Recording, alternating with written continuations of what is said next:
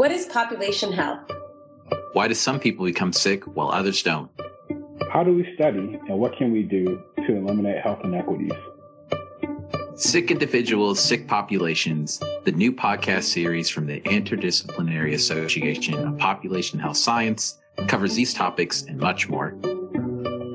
Join us. Aresha Martinez Cardoso from the University of Chicago. Michael Esposito from the University of Michigan. And I'm Darrell Hudson at Washington University in St. Louis. Twice a month, as we discuss cutting edge population health research with scholars working across disciplinary boundaries. Hello, listeners, and welcome to a special conference edition of Sick Individuals, Sick Populations. Uh, I'm your host, Michael Esposito from the Institute of Social Research at the University of Michigan. Um, in today's special episode, we're joined by a panel of participants from the ongoing IPHS annual meeting. This discussion will be led by Dr. Patrice Williams, a postdoctoral fellow at the National Institute of Environmental Health Sciences. Uh, today, we will discuss their work on participatory research methods to transform local political economies of health. Uh, Dr. Williams, welcome to Sick Individuals, Sick Populations. Uh, could you give us a brief introduction of the discussion today, as well as introduce the participants? Yes, thank you so much. Today I'm joined by scholars from the fields of urban planning and social work, discussing who's welcomed, counted, and holds power within the traditional boundaries of place and how that influences health outcomes. So, what do we mean by place? Well, place can be understood as a site that combines location. So think of like the latitude and longitudinal coordinates of a particular place. And then the locale, the physical aesthetics of a place. Is it mountainous? Is it grasslands? And the other component is the sense of place, the emotions that that place may invoke. Now, in addition to these three, three components, we also need to think about places do not have a single identity. It actually has multiple identities. And part of that is due to the way we interact with that space. Different people may walk away with different emotions, identities attached to that one location. But something else we need to consider that it's not stagnant. It's not frozen in time. It's an actual process, meaning that a classification one day may completely change. So for example, when cities urbanize and part of urban expansion, they absorbed areas that may have previously been classified as rural as part of the urban area. So at one time point, it was rural. At a next time point, it was now urban. So another concept you may hear us talk about is space. And it's very abstract in comparison to place. So the best way to describe it is using a personal example. So I grew up in South Florida, like the Fort Lauderdale, Miami area. And people familiar with that region will know there's a lot of cultural enclaves. So they're like Little Haiti, Little Havana. In my area of Fort Lauderdale is where we had like a West Indian um, culture enclave. So it's a lot of Caribbean countries. And so it was not geographically marked. But when you entered that space, you knew it was different. You hear people from different countries speaking different dialects. You will also see the difference in the food opportunities that were available to you. You see the way that people interact with people were very different. And it was a place where we brought a part of our homeland to another location to make us feel like we still got that cultural ties, those similarities. So we created this space that was unique to us within a larger place, if that makes sense. So now why is this important? Well, within the field of urban and regional planning, we're not just focusing on the physical boundaries in the sense of like, where is road infrastructure? Where are we putting commercial versus regional, res, residential development, we're also thinking about the social, the economic, the political components that also influence how a place is designed and also how it influences the power dynamic, the geographic boundaries, and who's included politically and socially.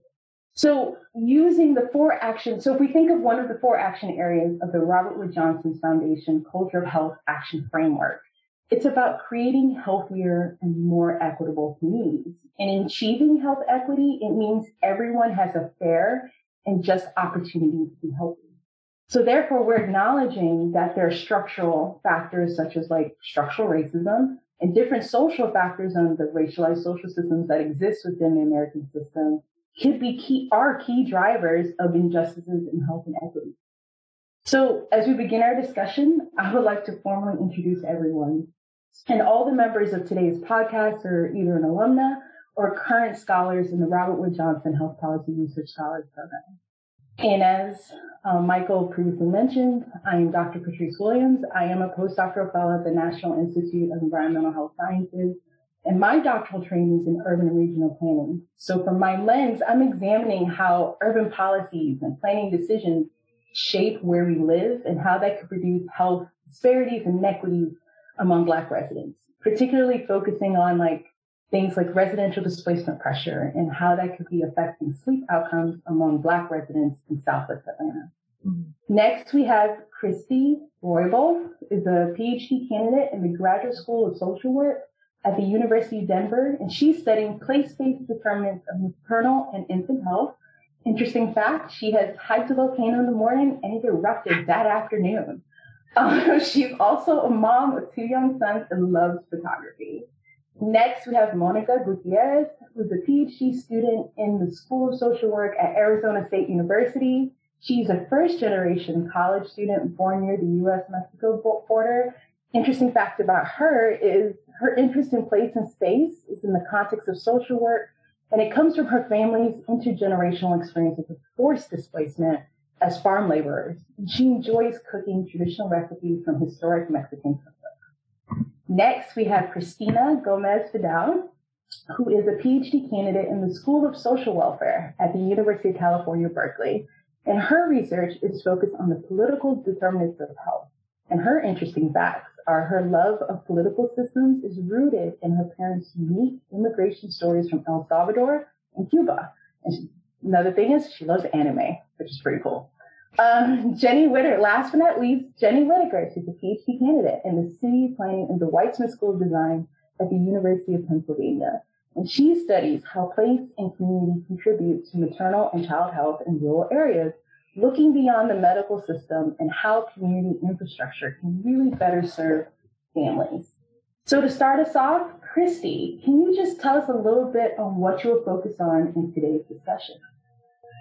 Of course. Thank you so much. I'm really grateful to be a part of this conversation. Today, I'm going to talk about my dissertation research, uh, which is focused on urban neighborhood environments and maternal and infant health. My dissertation is guided by feminist neighborhood political ecology, which kind of it considers the intersection of political and economic structures and gendered health outcomes at the neighborhood level.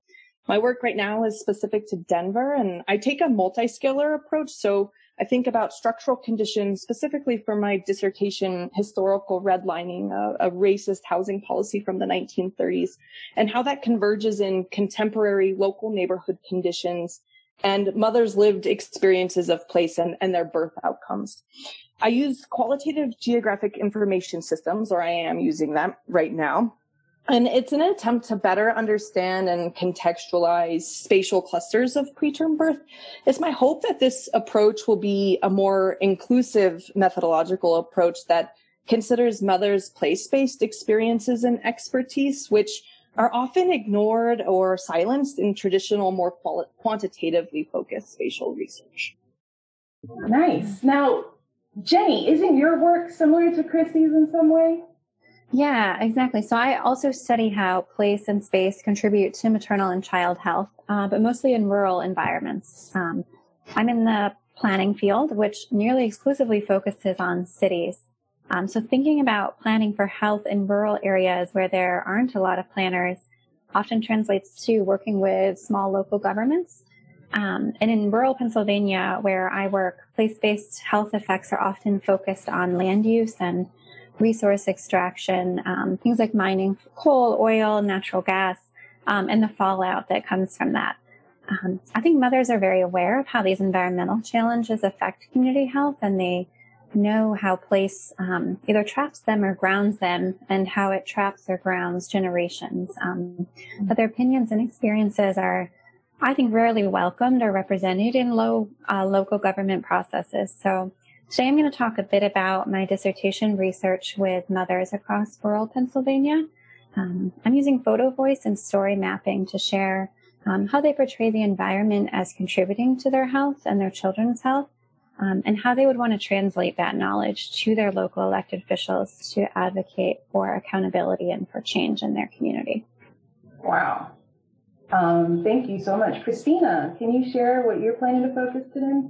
Yes, I, I want to pause though and, and say I loved how Jenny wrote about um, or spoke about how it traps or grounds generations because I think this work is important, not just now, but for the future. Um, so today I hope to convey the importance of local community representation and place as political unit. And by political unit, um, I mean the whole uh, thing government structures, processes, jurisdictions, regulations that intersect across our lived experience and can determine the risks and benefits an infant will face even before they are born into any community. Um, specifically, I'm looking at communities that do not have municipal status, so they are outside of a city boundary or town boundary or charter. Um, because they don't have their own um, charter they, or city council or mayor, residents in these communities often depend solely on their county government as their local representation. Uh, they are referred to most often as unincorporated communities, a term that I use, but you may know them as census designated places, colonias. Most often they're just referred to as small towns. Uh, they are more prevalent in the South and West Coast. Um, this lack of political representation can impact uh, the risks for adverse environmental conditions and residents' ability to address these risks and social needs. Um, in fact, uh, Robert Bullard, the father of environmental justice, once said that being poor, a person of color, and living in an unincorporated community put you at triple threat for being exposed to environmental hazards. Unfortunately, unincorporated communities are missing from the majority of social science literature. And so, as researchers, especially in epidemiology, um, we often use census designations or metro designations that can render these communities as unseen. And so my hope today is for us to be able to bring attention to the ways that we may make certain communities insignificant. Now, Monica, aren't you doing the same thing in the sense of like now we're talking about the activism or the policy component of this? Yeah, and and that's the beauty of our work. Um, first, hi, Dr. Williams. I hope you're doing well, and thank you, IAPHS, for hosting this podcast with amazing scholars in a cross-disciplinary approach. I'm really appreciative of the time spent to coordinate this. Um, as Dr. Williams mentioned, my discussion today will focus on why public policy and politics in particular are important determinants of population health. I'll be framing the discussion in the context of my experience as a social worker advocating alongside communities who have historically experienced disparate policy practices that negatively impact their ability to contest displacement. This is also a part of a large part of my dissertation work as well.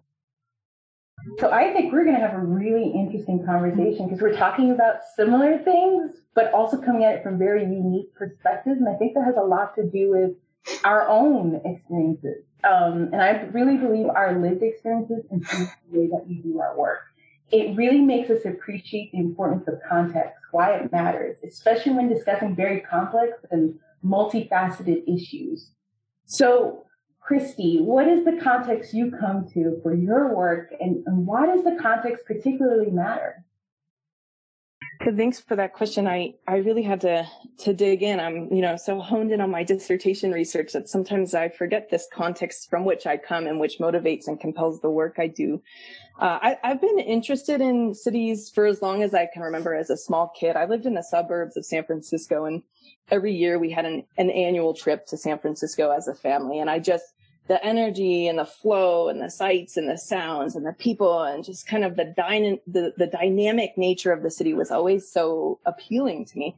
Although as a kid, I really, I really knew little about the injustices that shaped uh, urban experiences for many residents, particularly Black, Indigenous, and Latinx residents. Um, my interest in cities has never has never really waned um, and though i still find myself intrigued and energized by elements of the city i think i've developed a much more nuanced and kind of critical awareness around the inequitable urban neighborhood conditions that influence resident and community health and I've also become more interested in understanding urban dynamics and human environment interactions as they unfold at the neighborhood level. This took on new, mean, new meaning for me uh, when I became pregnant for the first time. At the time, my husband and I were living in Spokane, Washington. I was working as a public health social worker on the Neighborhoods Matter team. And my colleagues and I helped organize neighborhood residents um, to create space for them to identify uh, issues in, in their local neighborhood environment that they wanted to tackle for their own health and well-being that maybe were marginalized or neglected in planning processes. Um, and in my personal and professional life, uh, kind of felt this convergence, asking questions about maternal and child health and social justice in the context of place. Um, so, for example, like I think about where I lived, uh, the neighborhood I lived in, my neighborhood didn't have complete sidewalks. Uh, the dirt paths and, and alleys were often littered with garbage and used needles. I didn't personally feel safe um, moving about in my neighborhood, and we really couldn't access stores without driving or walking across really, really busy streets. We didn't have a park to walk to, uh, and the property crime rates were fairly high. Like I, I, and I at night I really struggled to sleep and it added stress. Um, so I ended up developing gestational hypertension with my first pregnancy. And while there are certainly many variables at play here, I became really absorbed in understanding the relationship between the neighborhood built environment, maternal health, and birth outcomes. Uh, and I have to acknowledge though that I, that because of my economic privilege, my privilege as a white woman, I could leave my neighborhood. I could drive my car to a local park or to really manicured uh, sidewalks where I could walk and engage in, in the physical space of my environment. And I want to recognize that not everyone has that opportunity and not everyone wants to go visit another neighborhood. Um, and so ultimately, you know, we know that where we live matters for our health. And what the key driver is of my work is centering pregnant um, pregnant women and mothers so that when we think about planning and community development, we recognize and prioritize the needs and aspirations of moms and their children. Uh, place is so personal. Um, I grew up and worked on um, health initiatives in California's Central Valley, uh, which is the region that I've chosen to do my research on. Um, it is uh, a land sort of of contradictions. Uh, it's a large agricultural and energy producer region of the state. Um, uh, it's contradictory in the sense that it uh, half of the state's $25 billion of ag production um, come from the region, yet it has high rates of poverty and um, low wages. Has a, a, rich Latinx population, and it's politically conservative. Uh, I think Devin Nunes and Kevin McCarthy, they're from this area.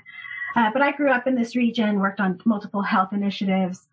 Um, my mother, uh, when I was younger, uh, developed severe asthma and died at the age of 44. So this association of place and health is very personal, right? And, and I'm acutely aware of its importance.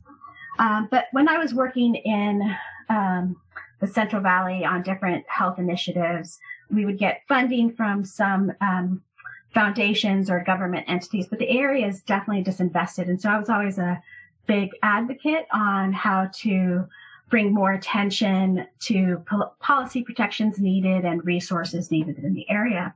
But it was about mid career that I actually met people who lived in these unincorporated small communities. So one of them was Fairmead. He had actually run out of water for six days.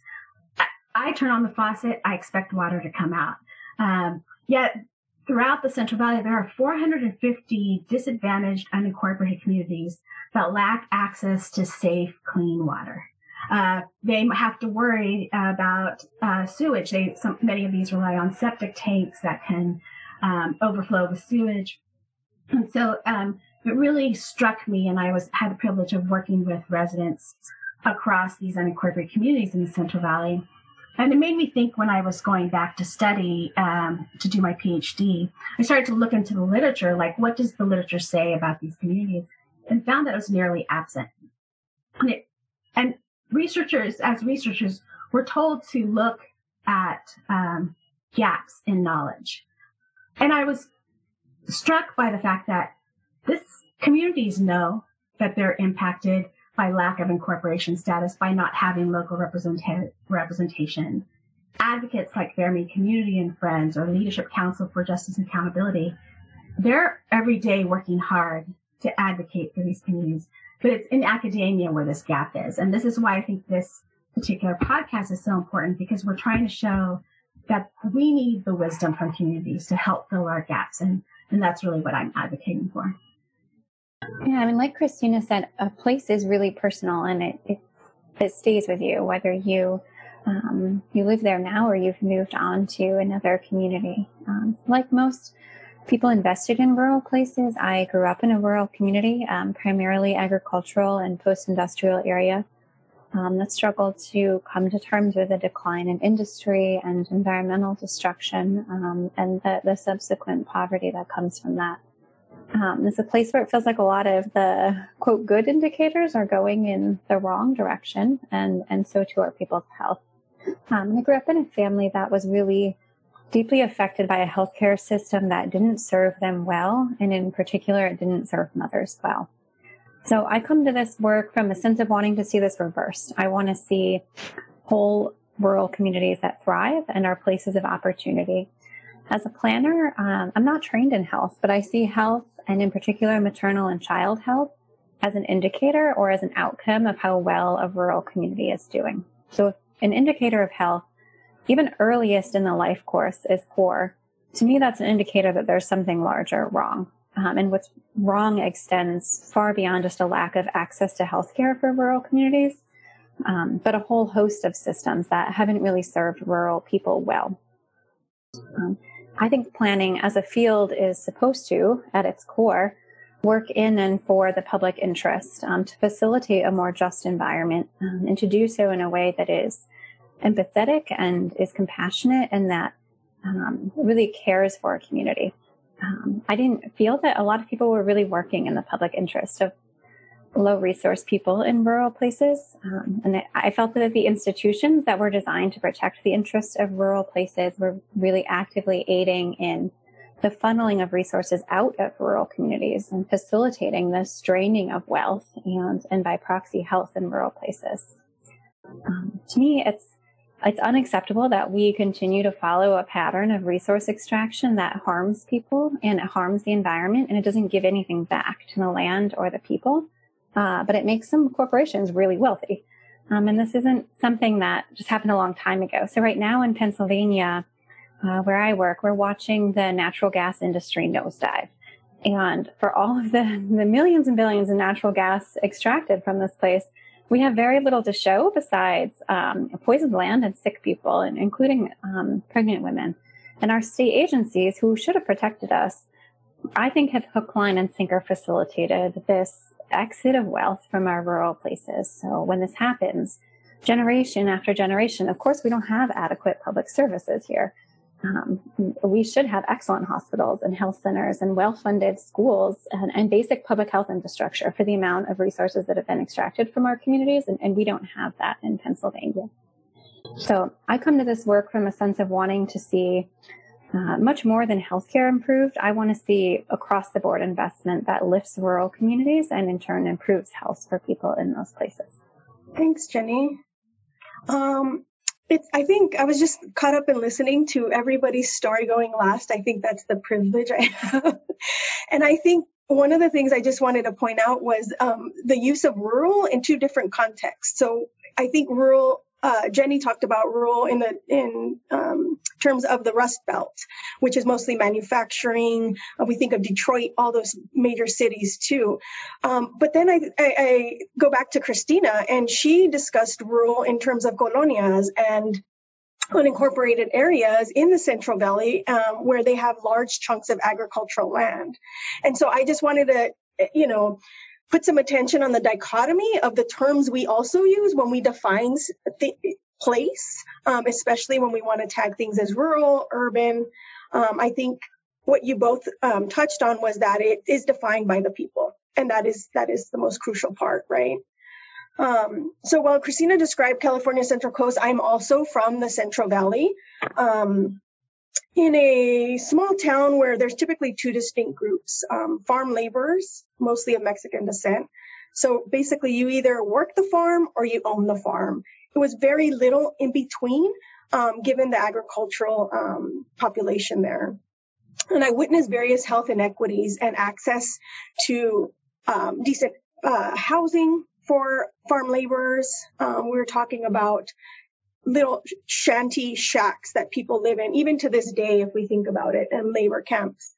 Um, fair pay is still an issue, obviously, and humane work environments. And so this was all happening as I was growing up. I would see these inequities and I would wonder, like, why? I mean, we they're basically putting food on people's table. Um, and so the context is important for me because it was a primer for the type of social work I would later engage in. And it also provided me with a lens that not many academics have. And I have come to appreciate that, um, actually. Um, I will focus a little bit on my work or my when I lived in San Francisco in the Bay Area, just because um, this really impacted the way I saw the world. Right, so I came from an urban spot, and now I'm um, in San Francisco in a large urban city where tons of people are crammed into like 50 square miles of dense space. Um, and one thing that I came to realize really fast is that San Francisco is one of the most, um, we think of it as being one of the most diverse cities in the world, right? But if you look at a map, like visually, it is the most segregated city um, with names like Chinatown, La Mission, Japantown, Tenderloin, Bayview Hunters Point, and affluent neighborhoods like North Beach. So many of these boundaries haven't changed since they were established in the 1700s. Um, when you live in San Francisco and you go visit, you're like, I'm going to go get my burrito, my Mexican burrito in the mission. I'm going to go to Chinatown for authentic food. And this is just the way we are conditioned to think about the space. Um, so the physical location of these neighborhoods determines whether you're vulnerable to environmental racism and or displacement. While in San Francisco, I worked in the Bayview Hunters Point and the Mission, um, and these are important because the Hunters Point is home to a majority African American population and was once home to the United States Navy's largest nuclear testing lab. So let's just sit with that for a minute. Nuclear testing lab back in the day, and now people are residing there. So it's no surprise that the EPA has designated this neighborhood as a Superfund site. Due to the racist political economy in San Francisco, the breast cancer rates for women residing in the Bayview Hunters Point are twice as the San Francisco average, and the life expectancy is 14 years less than that of somebody living in the affluent neighborhood that I just kind of mentioned, North Beach. So while I worked in the Bayview, I lived in the Mission, um, a predominantly Latina Latino neighborhood. The pressures that began during the dot com boom there in that small neighborhood um, continue to this day. I think it's kind of almost like this petri dish for gentrification and displacement. Um, you can see different waves that have happened and gone on. In 2018, 8,000 Latinas and Latinos were displaced. That's 8,000. That's 25% of the community. Eventually, I too was displaced, and that's how I ended up eventually in Arizona. Um, when I go back to visit, as many of my colleagues have mentioned, places like kind of visceral, it's sensory. Um, and I have emotions when I go back and my local panaderia or bakery um, has been forced to close because of the owner's choice to convert it into um, a hipster coffee shop. So that really, those two dichotomies, you know, the the, er, the rural agricultural and then the, the city have really impacted the way I view um, place and space. I think it, it, it impacts, even if we're talking about outside the context of rural and urban, I think we're also seeing always this tension, I think, of different things with the people versus what the government may want from a patriarchal society versus the people who have lived and experiences and what they want. And within my own work, it's something I struggle with. Um, because I'm local governments have the power to address a lot of the issues that communities are dealing with. And even if they can't, they know where to go for different resources to help address these different things, like, for example, housing or access to community resources.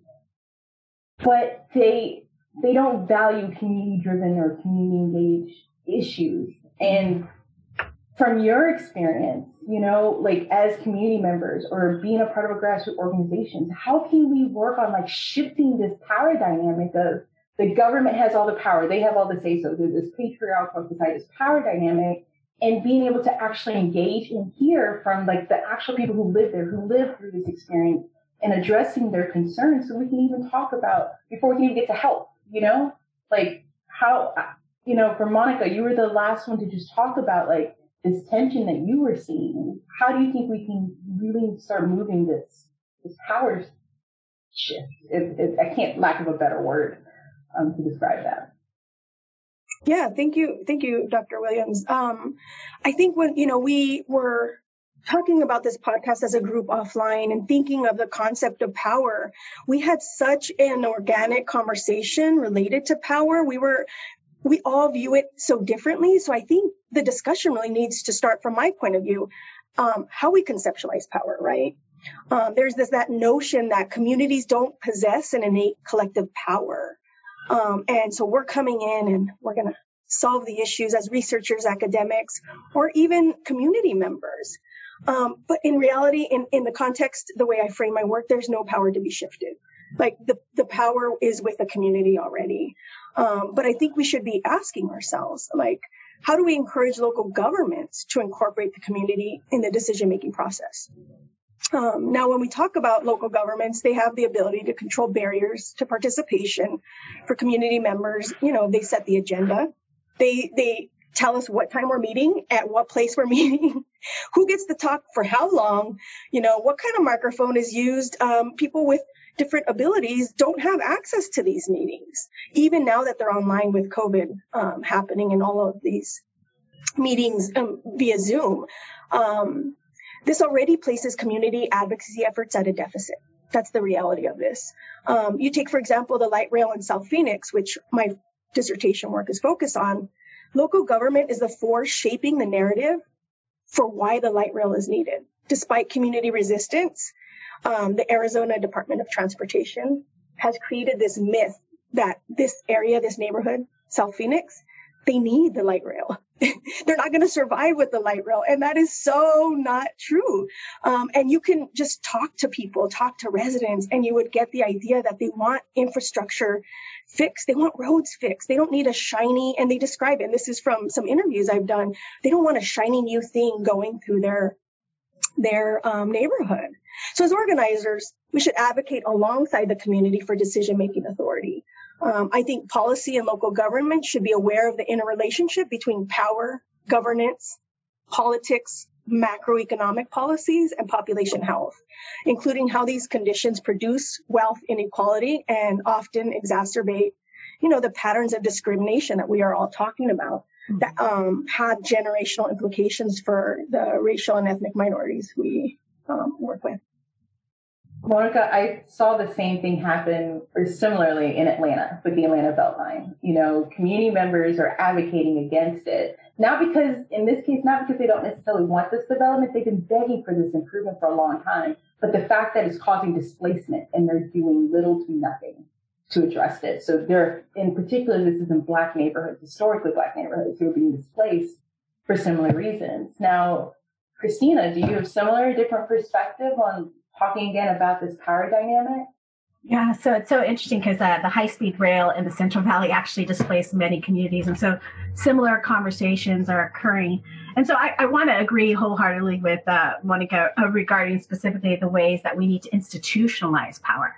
Right. Um, I do think that power can be shifted. I, and I do think that communities are powerful. However, I do feel like we need to pay attention to the way our government processes incentivize certain behaviors. Jenny spoke earlier about the way that um, resource extraction um, is hurting our communities, and that's because oftentimes, like in unincorporated communities, counties are incentivized because they have very few revenue generating options to um, lean towards corporations, and so that um, lack of revenue generating power sort of creates this warped relationship between residents in these areas and the county. And so I, you know, I love what she was saying about making sure that it's not just about participation. Um, because when there is participation, communities do show up, right? Um, I uh, served on an advisory, uh, a citizen advisory committee for our city's uh, revision of our general plan. And I loved uh, the residents in one um, school that were it was a group of parents that were learning english while their kids were in school and so we asked uh, the planning commission to hold one of their listening sessions um, in that classroom and so uh, community organizers worked with the residents. They, you know, drew pictures of what they wanted to see in the community, made lists. Uh, in their uh, English Spanish workbooks, they opened them up and highlighted words like park and sidewalks so that they could communicate. Um, and then when the planners came, uh, the, um, they actually had uh, the parents had placed the seats so that they were interspersed. So it was like parent planner. Um, and so I, I've seen these types of efforts um, where they have been successful, but I've also seen that opposition, right? Uh, I've seen in a community where, um, in a different county, where they brought in police dogs at a planning meeting, where they put sheriffs at the corners of the streets to create intimidation. So without being able to have this institutionalized in the processes where decision making power is actually embedded in communities, uh, we're going to continue to see imbalances in the ways decisions are made.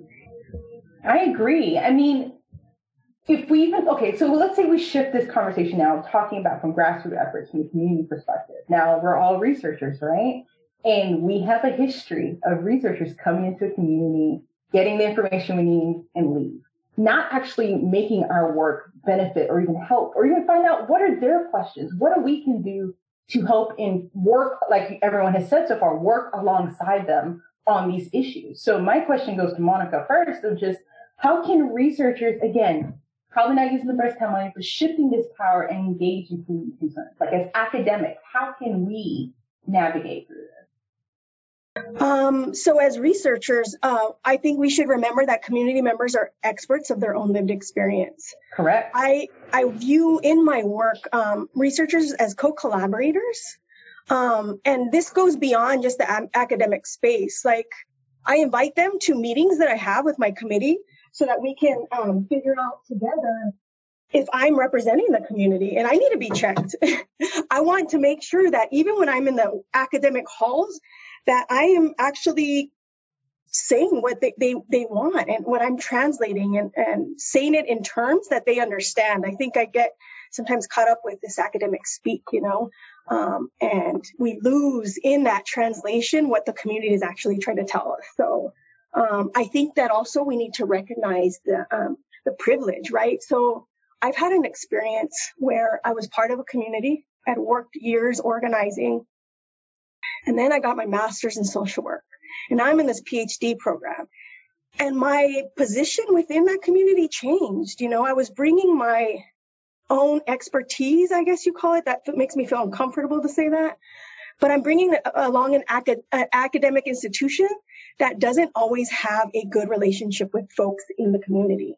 And so that I, I, that shook me. I'll be honest with you, it shook me I, I hadn't ever experienced that. You think as a woman of color, I'm going to get this education, I'm going to come back and help my people. But there's this weird place and space that you're in for a minute, right? Until you can build trust up, but always remembering that I'm carrying that history, even if it's not mine, from the academic space with me as I engage in this. Um, and I also believe that engaging communities should be happening long before data collection. long and I, am talking you know i've worked with tribal leaders who are like uh-uh we meet once a, uh, you know every two months. You can join us then. But you know so that makes our academic timeline so different from those in the community. I mean if we think of native american populations and even you know um, any different com- community you know you just have to be on their timeline um, and engage the way they ask you to I, I, Monica, you, you've hit so many nuggets of things that I'm just like, yes, I completely agree or experience or feel similarly to what, you know, what you're saying. And so I, I want to hear Christy's perspective on this same question of like academics and academic institutions engaging with communities.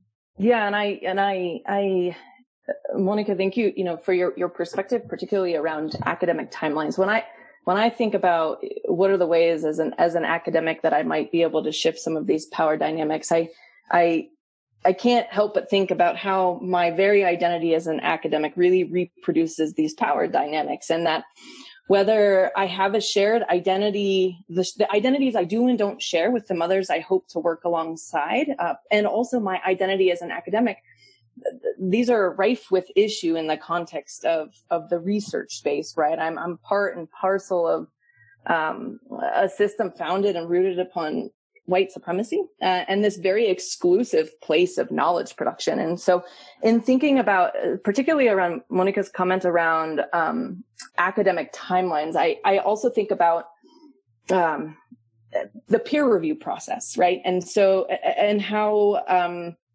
how exclusive that process is and what that means for actually genuinely and authentically engaging in meaningful community engaged research. And so I think on the one hand, I see, a, I think a couple pathways. One, I'm, I feel really fortunate to be at a university that uh, has a commitment to community expertise, uh, community partnership, and also is attempting to transcend this narrative that the only place for research is in peer reviewed journals. And I think that opens up that opens up possibility for a type of engagement that looks fundamentally different than maybe how we're taught in a more traditional academic sense.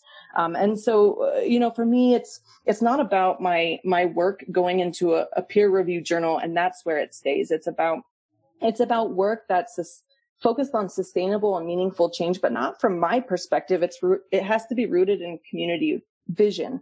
And so I think for me, the other side to this is how do I engage in, in participatory methods and uh, inclusive approaches to research? Um, I want to recognize that, you know, they're telling me to get out of this PhD program. And so the, the methods that I've selected, qualitative GIS is, is an attempt to begin that process to be more inclusive of mothers geographies, right? Maternal geographies, the, the spatial knowledge they carry because they live and embody the experiences of place. Um, but I recognize that uh, for me, as I move on from the PhD program, my goal, wherever I end up, is to begin to do the hard work of building relationships with mothers in the community. And that's intensive and comes well before uh, data collection. And, it, and it's really about not me setting an agenda, but it's about me listening and learning and maintaining responsiveness and humility in the context of, of mothers in place. And so I hope that eventually that's the direction that I can take my my work where I also respect spaces and places where I'm not welcome, right? Um, but I but I, I hope that mothers become my uh, full research partners in the process. And the change that the change that comes from that is rooted in their vision um, for their neighborhoods and their communities not mine or what i think it ought to be. I think it i agree with you chris. We have to be very thoughtful about all of this. And again, you kind of brought up the whole fact of being a student and how that also plays in this dynamic. I think when we're doing work, we're coming from these communities or trying to be part of these communities, trying to be thoughtful and trying to engage alongside them instead of coming in and, and, and being this expert already on what it is they need. And when we're working on work, like that's not cleanly within our discipline, I think that adds another level of complexity. So in the case for all of us, we're not working in the traditional areas of our disciplines and it complicates things. So like as a student, I had to have a whole outside committee of experts on different areas that my actual committee at my defense, majority of them had no expertise at all. And so how do you navigate this, this be working on something that's important? It's part of your lived experience. You want to engage thoughtfully with communities but how do you navigate through that in the academic institution? And how do you find the mentorship, the community? How did you guys go about trying to engage while knowing there is going to be a whole lot of pushback or just really difficulty of people understanding the importance of being an interdisciplinary research? Yeah, I mean that's a, a, great question, Patrice. I mean, how do you even put together a committee um, when when people are don't are don't speak across departments? Um, so I'm in a city planning program. Uh, I study rural planning. I work in a pediatric teaching hospital, um, but I'm usually talking about zoning or infrastructure. Uh, and I work in rural places where there aren't a lot of planners. So I'm talking about how we should plan for health. Um, there's just a lot of contradictory things in there. Um, and I feel like I'm almost always at the edge of conversations. Uh, I'm grateful to be in them. But as a graduate student who's still in training and still a student, um, that working at the edge of disciplines, I feel like it can really shake your confidence. Um, you sort of feel like you don't really fit in anywhere. Um, you don't really know enough about any one thing. Um, you're not really advancing any one topic enough, um, or you're not keeping everyone happy. um, so it's not a real clear roadmap to follow. And I think on a bad day, it feels kind of lonely. Uh, but on a good day, you think like, well, look at all these friends I have in epidemiology and public policy and sociology. So it, it, it's really pretty fun. Um, I have found I feel like having like your hype person is essential. Someone who says, like, listen, you're going to do this. You're going to do it your way, and I just really believe in what you're doing. Um, and this is where the Health Policy Research Scholars Program has been really critical for me. Um, this is a, a, community of people, um, of scholars like the women that are here today on this podcast. Um, this is a community that I feel like you all really believe in me. Um, you're really investing in me and helping me clarify my own vision. And I know that you're all going to hold me accountable uh, for being a dynamic and evolving person and an evolving scholar. Um, so for other graduate students in this place, I would say find your people, the people that believe in you, and let the rest of them who say you're not a real planner, you're not a real whatever, just let them go. Um, I think reach out to the people that you think are interesting and do the work that that speaks to you and it speaks to your community and speaks to the people that you feel like you have a responsibility to. Um, a, a, mentor told me a while back, and I felt like this advice always kind of served me really well. Um, she said, consistently take steps that are inconsistent with what is expected, and you're not going to get anywhere by accident. So I guess on a more practical note, if you're at the edge of disciplines as a student, um, be a really diligent record keeper track your progress, and be able to describe exactly how what you're doing fits into the goals and the requirements of multiple disciplines. Um, and if you do not define your work and how it fits, you're leaving it up to others to do that. And they might not see the connections that you see. Um, so one of the things about doing this type of work is you get to show up every day saying, this is me. This is what I care about. This is how I'm going to do this work. And eventually people will follow along. So keep your records carefully, find your people, and, and define who you want to be and what you want your work to be. I completely agree. I had to co- incorporate a lot of those elements when I was working on mine. I mean, Monica, is it is it different, similar? How was your experience? Yes. First and foremost, Jenny, um, we lift up your work and we honor you and we will always be here to give constructive feedback and like jenny said i mean i don't know if anyone else agrees but i, I feel like this group we are so diverse yet so the same mm-hmm. in terms of how we mm-hmm. move in academia and i appreciate that um, i always am appreciative that we're all women. I don't know, just my thing. Um, but I have to say, I've been on calls with everybody, and there have been times where they're like, "You're being a little too this," or maybe focus on this, and they're willing to give me that energy um, to make me a better scholar. Um, so let's see, uh, what is it like as a graduate social work student working on the fringe of my discipline? I always laugh because I say hanging out on the margin is like that's my thing ask any one of these my, my colleagues here um, and i laugh but it's super true. I'm always like how do we push the boundaries of what we're doing? How do we yeah. take it to the next level? You know um, so i am in the school of social work at arizona state university and my um, research interrogates like race class and barriers to mobility um, in south phoenix like i talked about which is a primarily Latina and Latino and African American neighborhood. So I'm examining all these things that are really outside of the School of Social Work. Um, and so while social work has historically been focused on and linked to child welfare with a micro level focus, you know, my work tends to be at the macro level with a strong focus on like why inequities persist. And I'm always asking those questions, why? So why are we, why do we even have a child welfare system? What are the decisions we're making way before then about people's access to um, safe spaces, healthy foods, um, education? What, what, are those, what are those barriers that are systemic and institutional? Um, so it's needless to say that my focus on transportation and displacement um, and how this impacts health and the ecology of a neighborhood is not typical in the profession. Um, but because of this, I have actively, like Jenny said, actively sought out mentors outside of my discipline um, in sociology and urban planning.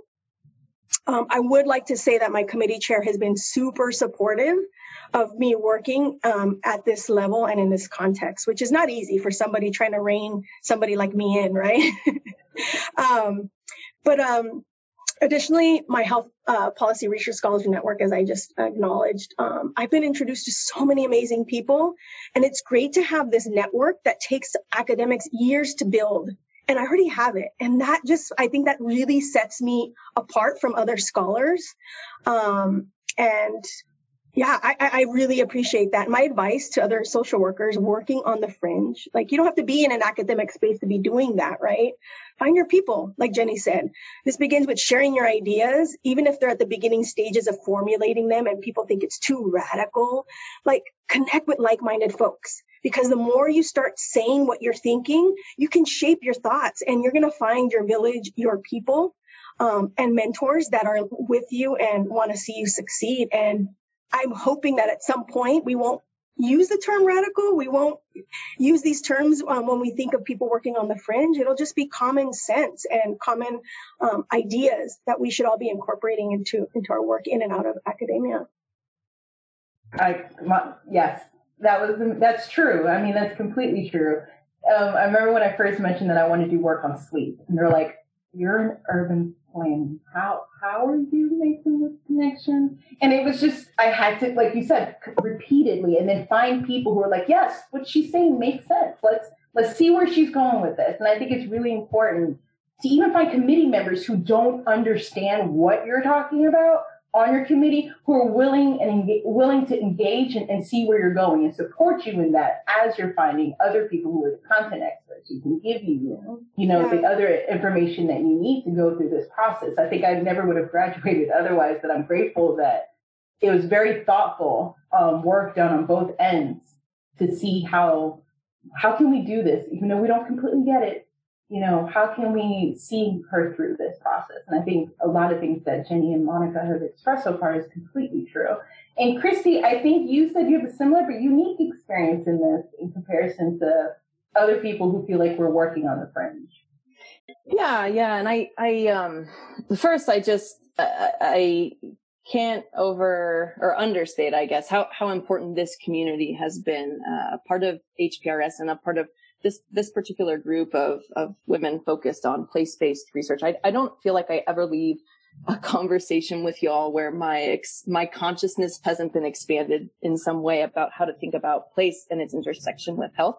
I feel like there's an open door policy. There's always opportunity to um, to banter back and forth, to to play ideas off one another, to to think differently about. Uh, I know Jenny and I were even chatting, uh, you know, offline today about negotiating our identities in the context of the work we do. And I am so appreciative that, that this is such an important part of, of who I am and the identity I'm forming as a scholar. Um, and then with that, I, I, I come from a program at the University of Denver that I think uh, place, uh, place has been, place in an environment, I think more broadly, um, have been engaged differently um, in our program than I think maybe other social work programs. There's really been uh, a diligent effort to think about environment uh, more broadly in the context of social work. And we were guided by this person and environment framework, but its environment in that is often limited to the social environment. So we're not often thinking about um, physical spaces and places and the impact that has on people. Um, and so I, you know, as a master student at DU, I had the opportunity to lead a student group called Eco Conscious. I, I interned with a youth, a local youth led food justice organization, I completed a research project around the environment in social work curriculum. And so in that way, I find that where I'm at is unique in its support of place and environment. And also I often feel lost as a scholar. I regularly ask myself, like, am I social worky enough? Is this social worky enough? and it's so, I'm so grateful that I have open-minded and supportive mentors who create the space for me to navigate that part of my identity and also have access to interdisciplinary courses across campus where I've developed relationships with uh, other faculty who provide immense support to me as I think about my research and my place in place-based research, right? And so I, I, don't get me wrong. I have days or like moments where I'm utterly confused about what I'm doing and who I am. And sometimes I cry too, right? And, and that uh, at the end of the day, I think that as I come into my own as an interdisciplinary scholar and with the supports that I do have, that there's so much opportunity to to know be and do better. And that i think is the power in this identity that i hold. And i'm so grateful for that and all of the support that that i get um, from so many kind of my son talks about filling buckets right? And you all fill my bucket. Um, you bring in so much um, so much energy and passion uh, that i i just i can't help but keep going so Christy, that's beautiful. I with the wisdom of a child, like I love that. It just puts you and you your your person and your work in perspective. Aw. I agree. Christina, I mean, similarly different. What's your experience? Yeah, so uh, first of all, I love this group, so I'm joining the Love Fest. Uh, not, not, only is everyone here a great scholar that uh, you know sort of pushes me to think deeply, uh, they're amazing human beings that cheer me on and that send me memes. I, I think if you're going to be a doctoral student, please send the memes, right? Um, but but I, I also want to recognize that it's a, it's been a huge privilege to be part of this Health Policy Research Scholars Network and be part of Robert Wood Johnson Foundation's larger leadership networks. I feel um, before studying for my qualifying exams, I was given access to a professor through our network. One of my uh, fellow scholars was like, "Oh, you can talk to this professor about how to do your propensity score matching." So I feel like, or if we don't have access to an article, we are our best source. Like we are an extended library source. So this is you know, uh, really been invaluable. Um, but I also realized that not everyone is um, fortunate enough to be in this position. And so I wanted to kind of offer a few sort of practical suggestions. Uh, my first year of my program was very difficult. Um, using a Winnie the Pooh analogy, I, I, was like a Tigger in a rabbit world. Um, so bouncing around. I was super passionate uh, and was told by a few people that I didn't belong. Um, so this required a change. Um, I was fortunate to find an advisor that was willing to send me articles on a subject, even if it had nothing to do with her work, and was willing to hear me say unincorporated communities 999,000 times. You know, not the easiest term to hear. Um, I had peers that knew nothing about my topic, but were my greatest cheerleaders and believed in me. Um, so that's also important. Um, but I also had to take some risks. So I had to commit to this path.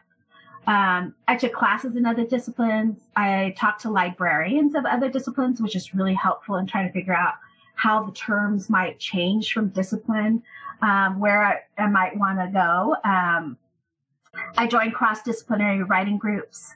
Um, even last year, I heard the term legal epidemiology, and I was like, oh my gosh, that's me.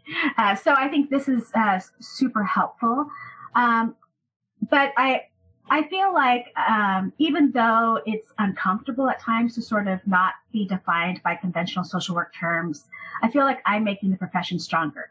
I'm teaching my students how to move across macro, meso, and micro spaces in the School of Social Welfare, showing them how to do policy mapping.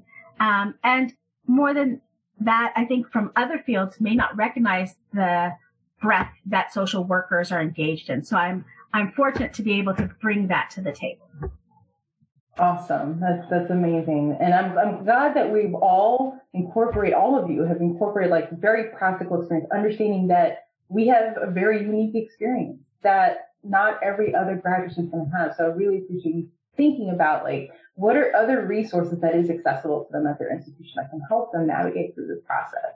So now we're going to switch modes a little bit. Um, and I really want to just talk about like COVID happened, right? COVID happened, March mm. completely, you know, put a dent in a lot of things for a lot of people. And when I even think about the work that I was doing on displacement, I already had people who were very stressed out, worrying about can I pay my property taxes? Like we're talking about people who their property tax one year was seventy five dollars and next year was fifteen hundred. So we're not talking about gradual. We're talking about huge changes, and they're worrying can I pay this? Can I pay rent? And then you have COVID happen and now people have lost jobs. People worrying about even more now. How am I going to get evicted? Am I going to, my house is going to be foreclosed on. Like, how am I going to pay my bills? How am I going to feed my kids? and just imagining the stress and how that's impacting your sleep even more, which could be exacerbating different downstream health issues. And so with COVID happening in the context of your work, I mean, how has it affected your community? How have you adjusted, you know, as a result of all this? And anyone who wants to answer can definitely answer that. Yeah, so I, I definitely um, so one, I want to acknowledge that the Central Valley has been one of the hotspots in California. It wasn't originally, right? I think the more urban, dense areas were hotspots. But as we came to more depend on essential workers in our food production, so immigrant labor workforces working in our fields continue to work even with the fires going on and the bad air. Um, I'm humbled because they're um, they're maintaining us, and yet we, they don't have the same protections in the workplace. Um, and benefits to be able to protect themselves. And what's been interesting, I think, for all of us is, you know, before COVID, I think, um, even maybe before these last three and a half years, but uh, people would say, oh, I'm not interested in politics or politics don't really affect me. And what we're seeing is the way that these sort of multiple jurisdictions, um, our federal system, right? We're seeing how this is playing out in real time. You know, who do we listen to? Our city mayor, our county board of supervisors, our county sheriff. Why is the county sheriff saying that he's not going to enforce a state governor's order? Do we listen to our federal government? And so I think COVID has really shown us that it isn't that policies at every level have life and death consequences. And I think it's really sort of um, brought out um, these tensions. And so I think it's, it's making me think about how important it is to look at what we take for granted. Yeah, definitely. I mean, yeah, COVID has really changed. And I mean, all of you right now are still going through your PhDs. I, I mean, I could just imagine how that's put a wrench in, like, even when we submitted the, the like proposal of what we're going to do, the things that we hope to accomplish by this time, all of that's evolved or changed or as a result. Um, in addition to, you know, within the academic space, even though we are in a privileged space in comparison to our community members. And so switching gears slightly, I mean, when we, we initially, when we started out, we were talking about place, space, and health, right? And we defined what these things were.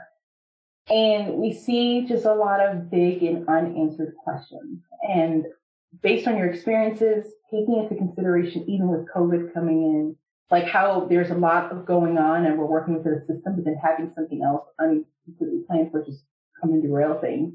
Where do you think more research is needed? Where do you think, what are the big things that we need to be grappling with moving forward, talking about place-based? That's a good question, Patrice. Um, just slightly going back to the, to the question on COVID, like I just kept thinking about that and I just, think of the devaluation of black and brown bodies right now um, mm. on top of COVID. And, you know, the question, you know, how has your own research in light of COVID changed? Like, how have I changed? I, you know, and not to make this about me, but how, how can I be a better researcher to not re-traumatize communities um, and be more mindful of the questions I ask um, and um, yeah, it's a tough question. I hadn't answered it right away because I, I was just kind of thinking about it because there's so much happening that that uh, COVID has exposed so much, and we already have, you know, we've had these discussions in um, in depth. But um, I think because of that, and because of what we just said, I think that social work and urban planning literature I think we could do a better job at analyzing the production of place and space um, more through a like a theoretical lens that addresses the institutional and structural racism that's kind of come to the surface, but many of us know that has been there for generations. Um, I think there's a lack of framing the topic in a theory that identifies these factors as drivers for the topic of this podcast, right? Local political economies of health. Um, and I think that um, if, as researchers, you're not looking at race, then what are we doing? What are we doing? If that is not at the core of what you're doing, then yeah. you need to rethink um, how you're actually um, tackling social determinants of health, right? Access to um, to to food and safe spaces. Um, but you know, it's a work in progress And I think we have a good team working towards it. And I know many colleagues are working to, to change the narrative and look at this through a new lens. And so I'm hopeful for the future. I mean, I think building on what Monica said, um, something that, that I noticed, I kind of felt like was threaded through a lot of our conversation today, um, was around the role of space and health and gender. And I, I think this is also changing from COVID too. I think we hear a lot about the scholarship around planning and gender that happened in the 1980s and the 1990s, the feminist planning agenda. I think it doesn't really account for how we view gender and sexuality and gender roles in 2020. Um, and I'm not sure we've really evolved our thinking on what it means to, to practice and build communities that are supportive of today's families. And I think this is super apparent with COVID and, and people's family uh, patterns and day-to-day activities changing. And I don't think that planners have really given very little thought to how do we plan for families with children and how do we support um, mothers and families. So that that's something that I would like to see planners turn towards, and I don't think they can do that without talking to social workers. Um, so that's something I would like to see some research grow in that area. And I feel like from this group, it's quite likely that'll happen. So that makes me feel, like Monica said, it makes me feel hopeful. Yeah. Anyone else want to tackle this? You know, this big, you know, big, quick, big unanswered questions perspective? I, I think I would just like to make a pitch for the ways that when we're considering our geographical areas of unit, that we're thinking about the meaning behind that. Um, you know, we, it's, you know, often because of urgency, you know, we're asked to use data that's available. Um, and unfortunately, what ends up happening is we continue to compound the problem, right? Because if you're in the other category, if you don't have enough statistical power, these smaller, hard to reach communities can be left out of our current research on place um, and space. Using mixed methods is one of the ways. Um, I'm trying to use, uh, I'm actually using for my quantitative, co- quantitative component data that was compiled by advocates that literally they went to the census um, designated places and found that there were 3.6 million people in these areas. But going through their own aerial photography, talking to communities doing ground truthing, they found an additional 2.8 million that had been missed. Wow right? That's significant. So um, I think we need to challenge um, what we think we know about place and how moving forward with new technologies we can ensure that communities aren't being obscured. Very good point. Very good point. Um, I I just I, I what I love is that we're having this conversation that I don't think happens very often, and we're bringing a lot of issues that are actually talked about in a lot of different fields but we don't always talk together. Um, you know, from a planning and a social work, like how we have a lot of overlap and, and, and value what each brings to the table. And I think today that that could be a really great conversation moving forward that we will continue to have. And not just with these two fields, but just we we intersect with so many other areas that we need to have a communication and talk about how to move forward. And I think because we're talking about very complex, very nuanced situations. Like the, the earlier example that Monica really wanted to highlight that even when we use things like rural and urban, it's not the same depending on the context we're talking about. And so I think we brought up some really things that we need to grapple with moving forward in our fields, but also together. That I think it's just awesome that we're able to do this. And then also do this in the context of a pandemic that's added a whole new layer to, and, and, and, and in any way, exacerbates some of the things we've been talking about for a long time anyway. Like, a lot of this is not new, but it's highlighting how it's really bringing things to the surface that people have to acknowledge and at some point address. And we're hoping sooner than later. And so I'm gonna, I think at this point, I think we're, we're, we're, we're, we're gonna hand this back over to Michael, our podcast host, to wrap us up. Thank you so much for just a really amazing conversation. Um, I think this is a great place to wrap up. Uh, so thanks again to Christy, Monica, Christina, Ginny, and Patrice for joining us today and hosting such a great conversation. Uh, for listeners, if you'd like to hear more really engaging conversations like this uh, about how experts from different methodological and disciplinary traditions work together um, across boundaries to understand and improve population health, uh, check out upcoming episodes of our podcast, Sick Individuals and Sick Populations. Um, and also be sure to check out the work of other scholars uh, participating in our annual meeting. Uh, visit our website, IAP, iaph.org, uh, for additional recordings from our conference. Thanks, everybody.